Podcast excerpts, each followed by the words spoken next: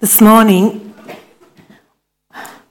we're going to acknowledge and imagine. Can I move that? Sorry. We're going to acknowledge and imagine God's kingdom, His heaven, coming down and touching us this morning. Because we're going to look at prayer and we're going to look at. Sorry. We're going to look at prayer and we're going to look, acknowledge, and imagine God's presence here this morning. God is present here with us this morning. Hallelujah. And we're going to acknowledge and imagine His purposes for us. And we're going to acknowledge and imagine His provision for us. We're going to imagine those three things because those three things are the three key platforms of how Jesus, when asked by his disciples, Lord, how should we pray? Jesus said, This is how I want you to pray. And I just think it's quite amazing that even when I just said that, here Jesus was, we, we read in Matthew 6 5 to 15 we hang on, we've got to go right back, guys, to the start, I think. And when we up, where's someone help me, please? it should be the start. That's it. Thank you. Sorry. So we're going to imagine that everything's working well. and I'm going to be able to do this well.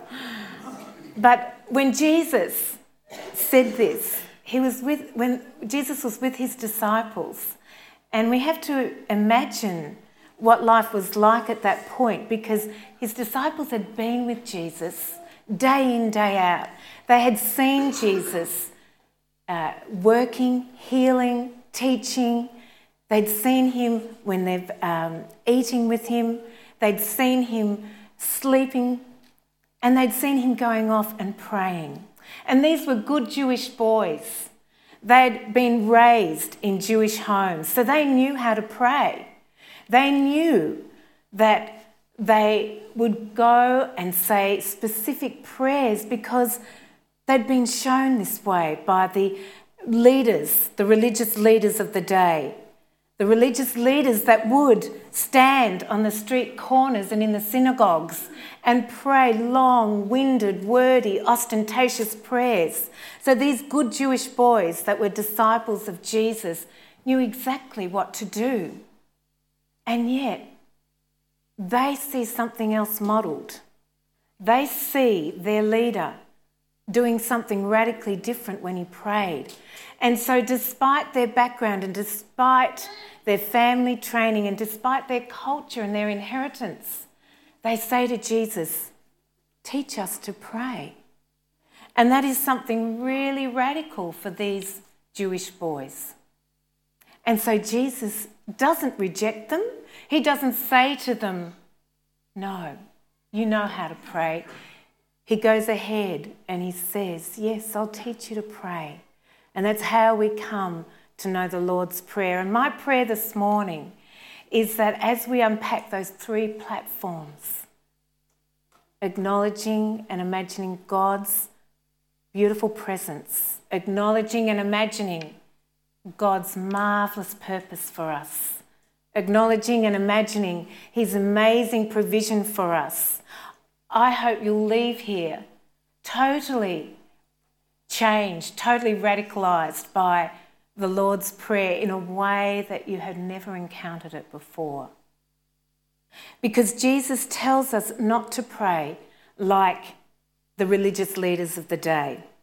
Instead, he says, Go into your room, close the door, and pray to your Father who is unseen. Many years ago, when we lived in Emerald in the Dandenongs, I had a walk in robe. And in that walk in robe, I had a Bible, a candle, a notebook, and a pen. And I literally took these words to be true and I used that walk in robe to pray And I would pray roughly for an hour every day, and I did that for a long time. And my prayer life had never been so incredibly exhilarating, so incredibly exciting, so incredibly present, so incredibly real. And to my shame, over the years since, I've become so busy that I'd stopped that practice for quite some time. I let other things crowd in. And you know, I really understand when Jesus says, remove yourself, take time out to pray, the amazing difference it makes. And I encourage you to take time out, to, to make a prayer closet. It may not have to be a physical prayer closet, but a space somewhere to come into the awesome presence of God and wait and wait for Him. Because then your Father will see what is done in secret and He'll reward you. And keep it simple. Keep it simple and keep it honest and keep it heart to heart because Jesus gives us an outline for prayer in the next few verses. Why pray? Why pray? Philip Yancey says in his wonderful book, if prayer stands as the place where God and human beings meet, then I must learn about prayer. Most of my struggles in the Christian life circle around the same two themes why God doesn't act the way we want God to, and why I don't act the way God wants me to. They're the two themes that converge when we come to pray. We understand God's viewpoint. You know, this little road here is a road that I um, used to drive up when I lived in Emerald in the Dandenongs. It's the road between Emerald and Cockatoo, and everyone knows it. It's called Paternoster Road, and it's a steep, windy road. And when you get to the top of this road, you look out and you see this most amazing vista you look right across the Dandenongs, it's a 360 degree view and it's magnificent. And, and for 10 years, I used to drive up this road and I never even knew the name or what this name meant. And in researching for this sermon, I realised that Paternoster means our Father. That's what paternoster means. And it got me to thinking about prayer and what God means for us when we pray. And basically, God means for us that when we pray, we tend to approach prayer as this incredible, hard thing. That it's this mountain we've got to climb to even come and still ourselves into His presence. But you know, when we get to the top, we actually lose sight of our own issues our own needs and we start to take on board God's vista. God's vista for our world, God's vista for our life. And that is the essence of this prayer, the Lord's Prayer. It isn't about us, it's about God's purposes for us. It's about His presence in our life. And it's about His wonderful provision for us if we put those first two first. So, the Lord's Prayer, our Father in heaven, we know it by rote, don't we? We say it by rote. In fact, when we say it, we probably mumble these words without really taking in the profound and radical nature of what they mean. Our Father, who art in heaven, hallowed be your name. Thy kingdom Come, your will be done on earth as it is in heaven. You know, prior to Jesus' time, no one in the Old Testament really addressed God as their father.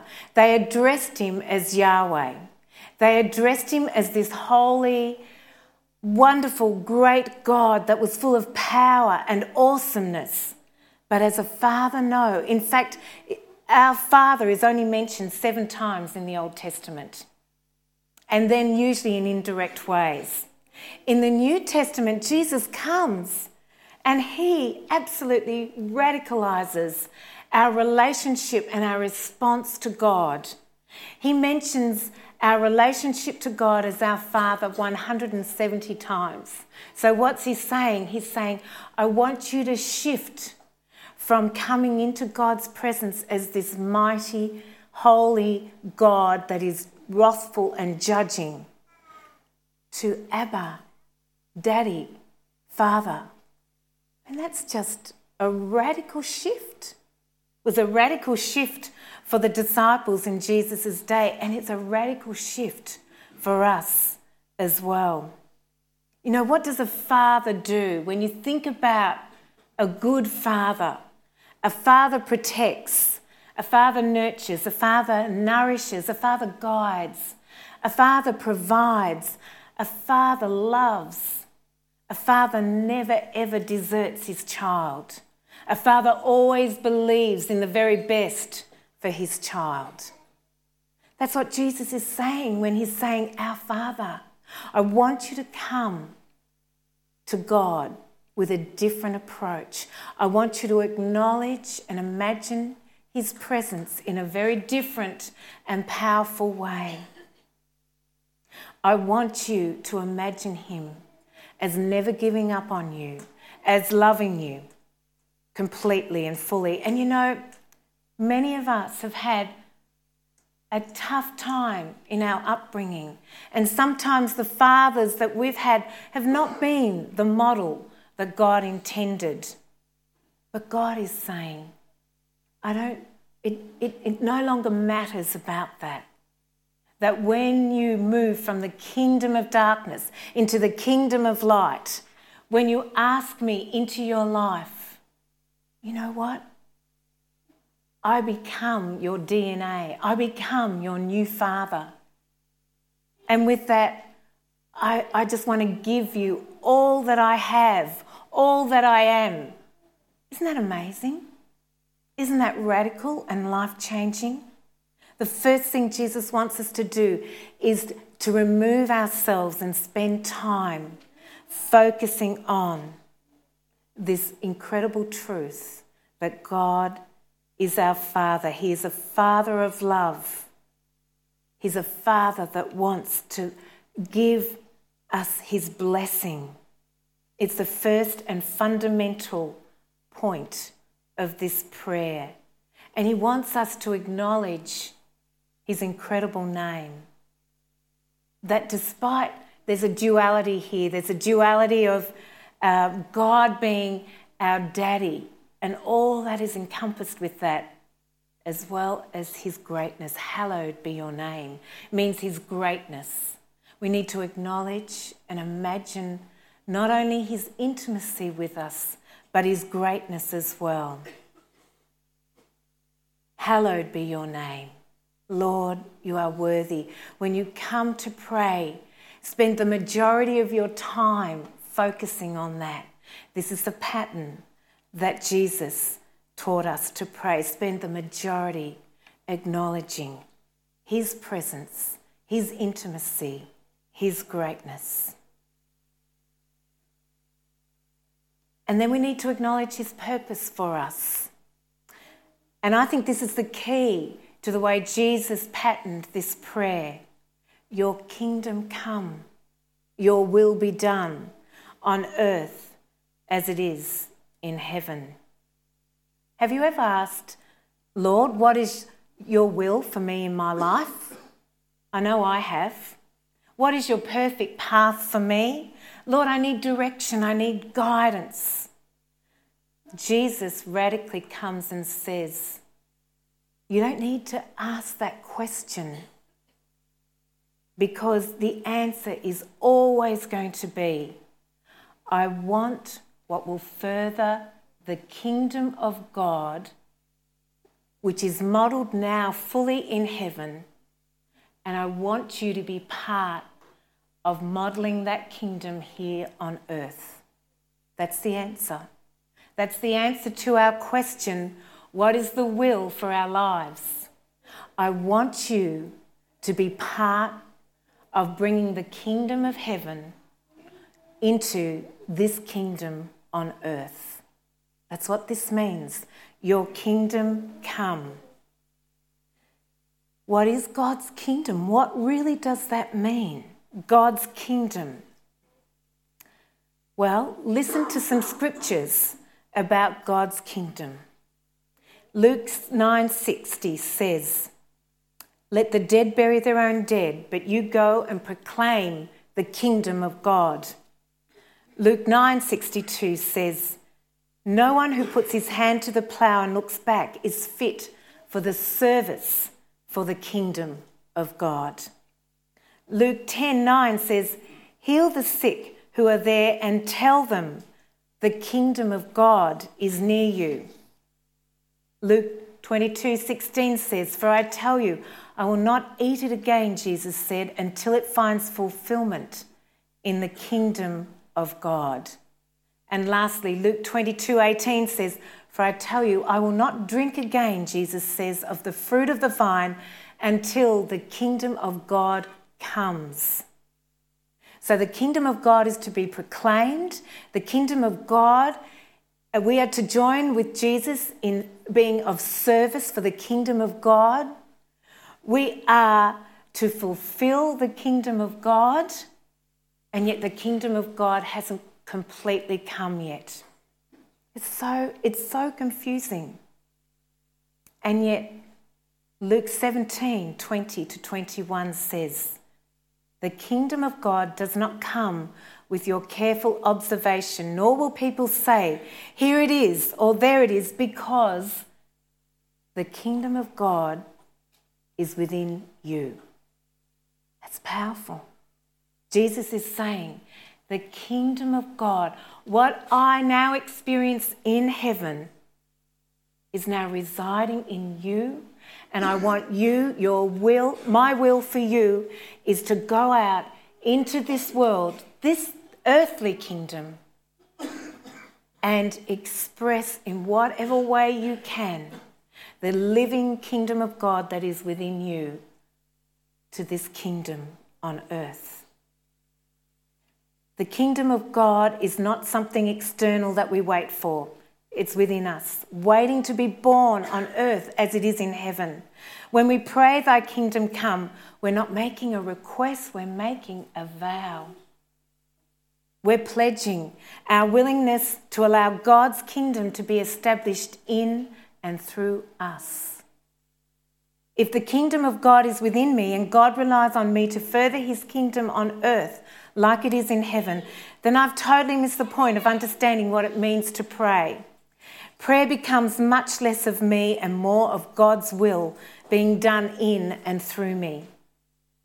Once this is established, then my needs become less significant to me, less prominent or urgent. They are repositioned, realigned with God's perfect will for me, and my needs become less because they are always centered on what is going to help build God's kingdom. You know, the kingdom of God is described in so many different ways. It's compared to a seed, it's compared to yeast, it's compared to a hidden treasure, a pearl of great price. It's small and it's easy to miss, yet it has great power and worth. The kingdom of God is usually opposite to what we expect. It is a kingdom founded on grace rather than works. It's grounded in love rather than legalism, and it's open to all rather than a few. And most important, is a kingdom that is most concerned about those who have been ignored, neglected, or even oppressed by the kingdoms of this world. Donald Kraybill, in his book The Upside Down Kingdom, says that the kingdom of God is an inverted or upside down way of life that contrasts with our current social order. In this upside down kingdom, the first shall be last, and the last shall be first. The exalted will be humbled, and the humbled will be exalted. Sinners are forgiven and welcomed, while the self righteous are chastised. The poor are blessed, and the rich are condemned. The lost are found, and the dead are made alive. This is the language of the kingdom of God. You know, imagine if my first desire was to adore God's greatness and marvel at his closeness. Imagine how this would help to establish God's kingdom here on earth. Imagine if my second desire, greatest desire when I come to pray, was to see this earth become more like his heaven and to discern my part in that. Imagine how earth would be changed. How, imagine how my faith would be enlivened. Imagine how my needs, like coming to the top of Paternoster Road, would able to be in, be in line with God's needs, and I'd get a different slant on my own neediness when I understood God's purposes. Imagine. Imagine what that would be like. Imagine if the two billion Christians that are in this world really took on board those first two points as far more significant than their own personal needs. Imagine how this world would be radicalised. Imagine. Did last Sunday's service change your thinking and call you to action this week? It was a wonderful service. We heard how God had changed people's lives. Did it change your life? During the week, did you visit someone that was in need? Did you make one phone call to encourage someone this week? Did you give to a Christian mission? Did you sit by a friend and pray with them this week? Did you move out of your comfort zone and say yes to a ministry of helps this week. Imagine if we took seriously what Jesus is wanting to teach us with his prayer today. Thy will be done on earth as it is in heaven. The will of God is always to make earth like heaven. And it won't be fully realised until Jesus comes back again. But we have a part to play because the kingdom of God is within us. And you know, I know some of you. I know that some of you go and visit people every week and no one knows about it, but sometimes we know. I know some of you go and visit people in prison once a month and take a team with you. I know that some of you, even though you're chronically ill, take an RE class every week despite the severe illness that you suffer. I know that some of you pray because you can't get out and drive, but you pray for people in this church and for their needs every day. I know that you are building the kingdom of heaven here on earth. But what about the rest of us? Are we challenged here this morning in our workplace to be the light, to bring the kingdom of heaven into our workplace? In our school, to be the kingdom of light, to bring heaven into our school, into our family homes, into our relationships. You see, I also know that some of you are struggling, like me, with selfishness, with pride, with wanting our own way, with not, not understanding our partner's needs, our husbands, our wives' needs. I know. And Jesus is saying, if you pray this prayer, you'll be changed. You'll be radically changed. And yet, our wills are just so, so strong, aren't they? You know, even Jesus found it difficult to do the will of the Father. We read in John chapter 11 where Jesus raised Lazarus from the dead. And you know, that was an incredible miracle. He raised a dead man from the dead. And you know what he did? He prayed a two second prayer before he raised Lazarus from the dead. He said, Father, just so that these people know that I am in you and you are in me and that I love you, I'm going to do this particular ministry so that they will glory and honour you. That's what he said. And then he raised Lazarus from the dead. An astounding miracle. A short prayer. And then I have to ask you a question. What has been the one most profound, significant event in all of history that has brought the kingdom of heaven to the kingdom of earth? What do you think it is? Sorry? It's the cross, it's the death of Jesus. That was the one most significant event that brought the kingdom of heaven to the kingdom of earth. And yet we read that Jesus, even Jesus, wrestled with fulfilling his Father's will for this very purpose. He wrestled all night to the point where he dropped, he sweated drops of blood. So he understands how hard it is for us to give over our wills so that they're in line with his will. He understands, but then what does he say? Yet not my will, but yours. My question you, it's all about surrendering. It's all about surrendering our lives. The kingdom is profound, the kingdom is radical. It's not about what I need more of, it's about what I need less of. And I need less of me and more of God. I need less of me. I need to surrender more of me every day in order to acknowledge and fulfill His purposes here on earth. May your kingdom come, Lord God. May you show me how I can further your kingdom. It might just be in small, little ways.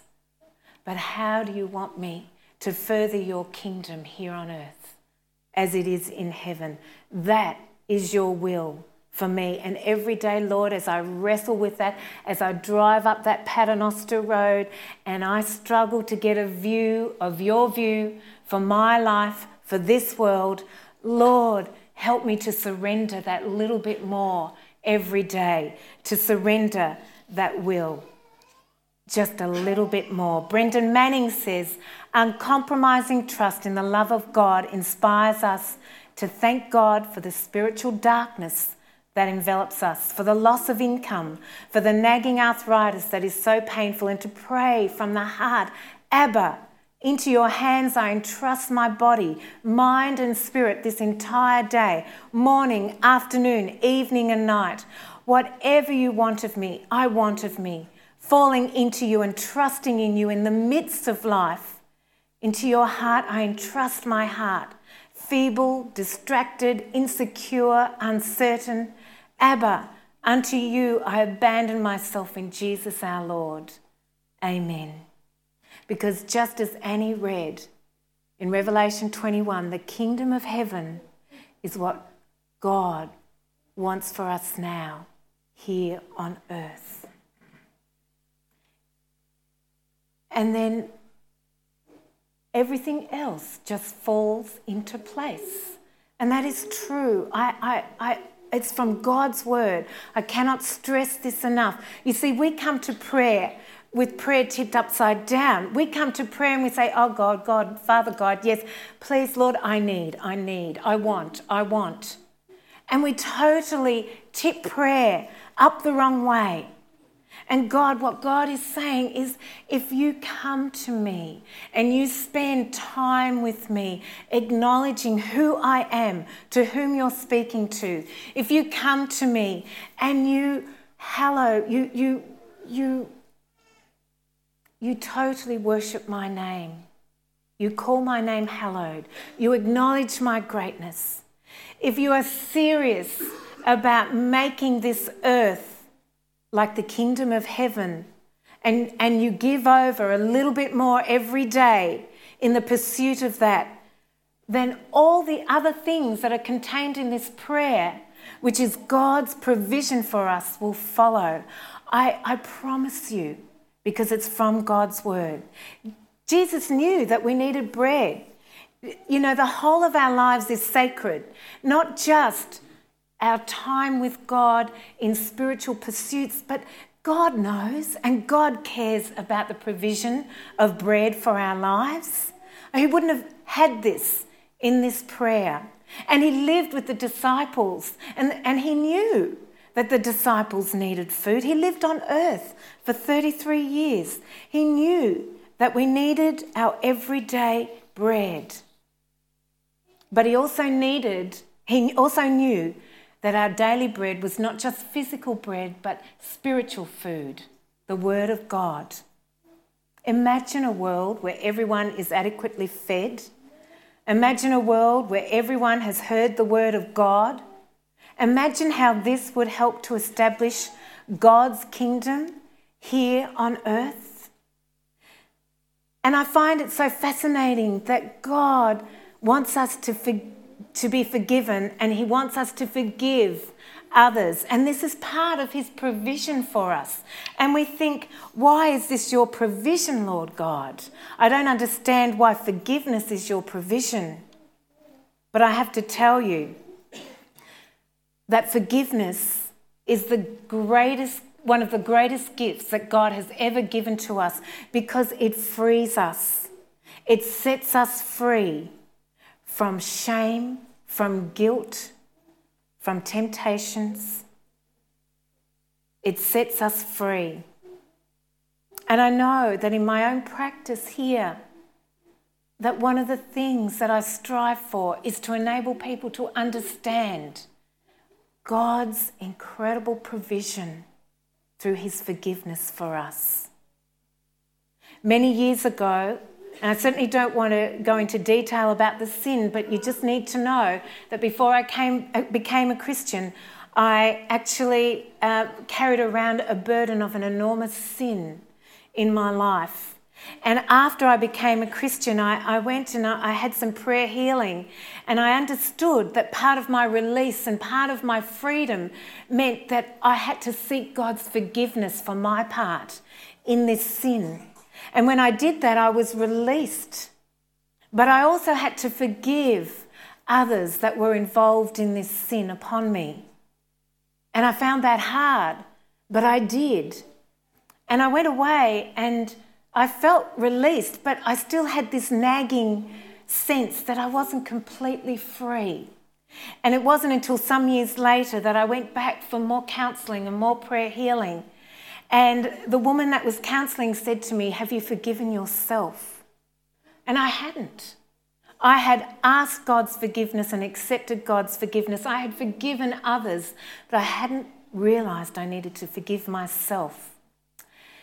And when I did that, I was released. But you know, I, I, came to understand that while I wasn't forgiving myself, what I was saying was, Jesus, your death on the cross was not enough for me.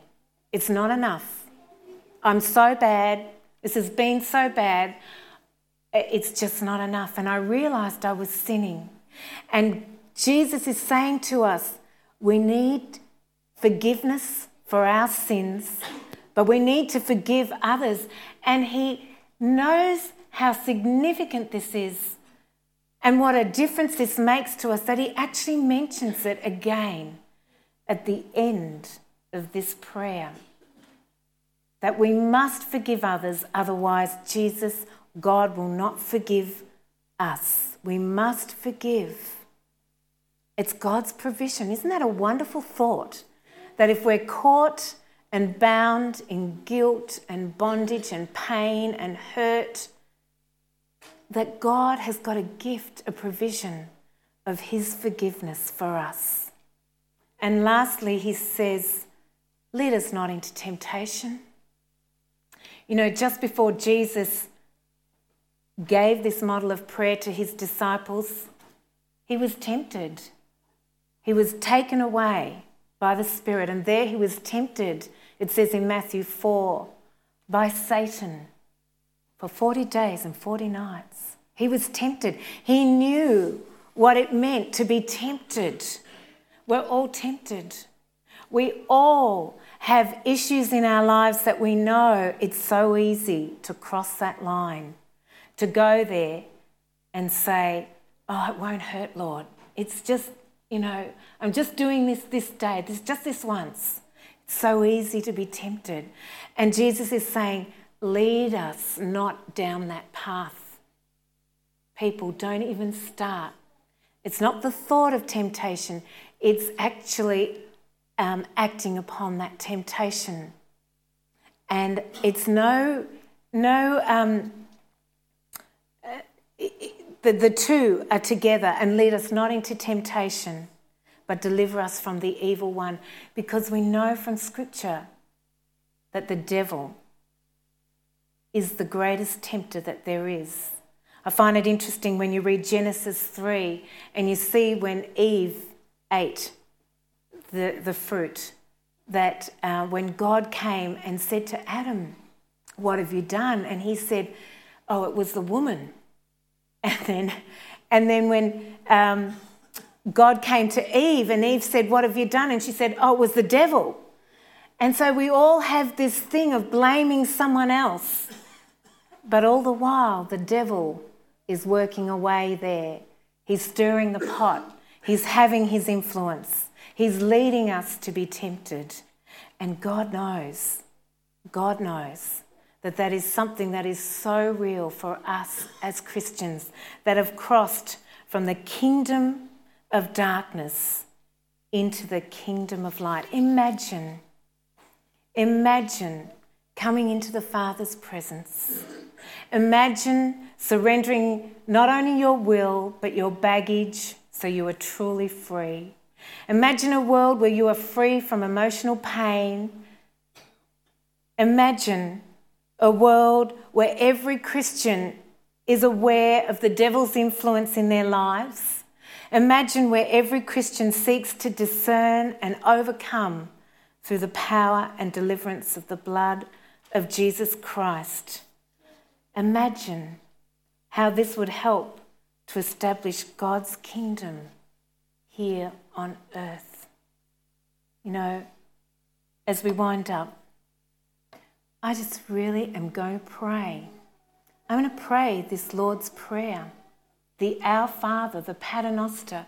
And as I do, I really want you to acknowledge and imagine, first of all, His presence, then His provision, sorry, then His purpose, and then His provision. And I would love to challenge you this week as we go out.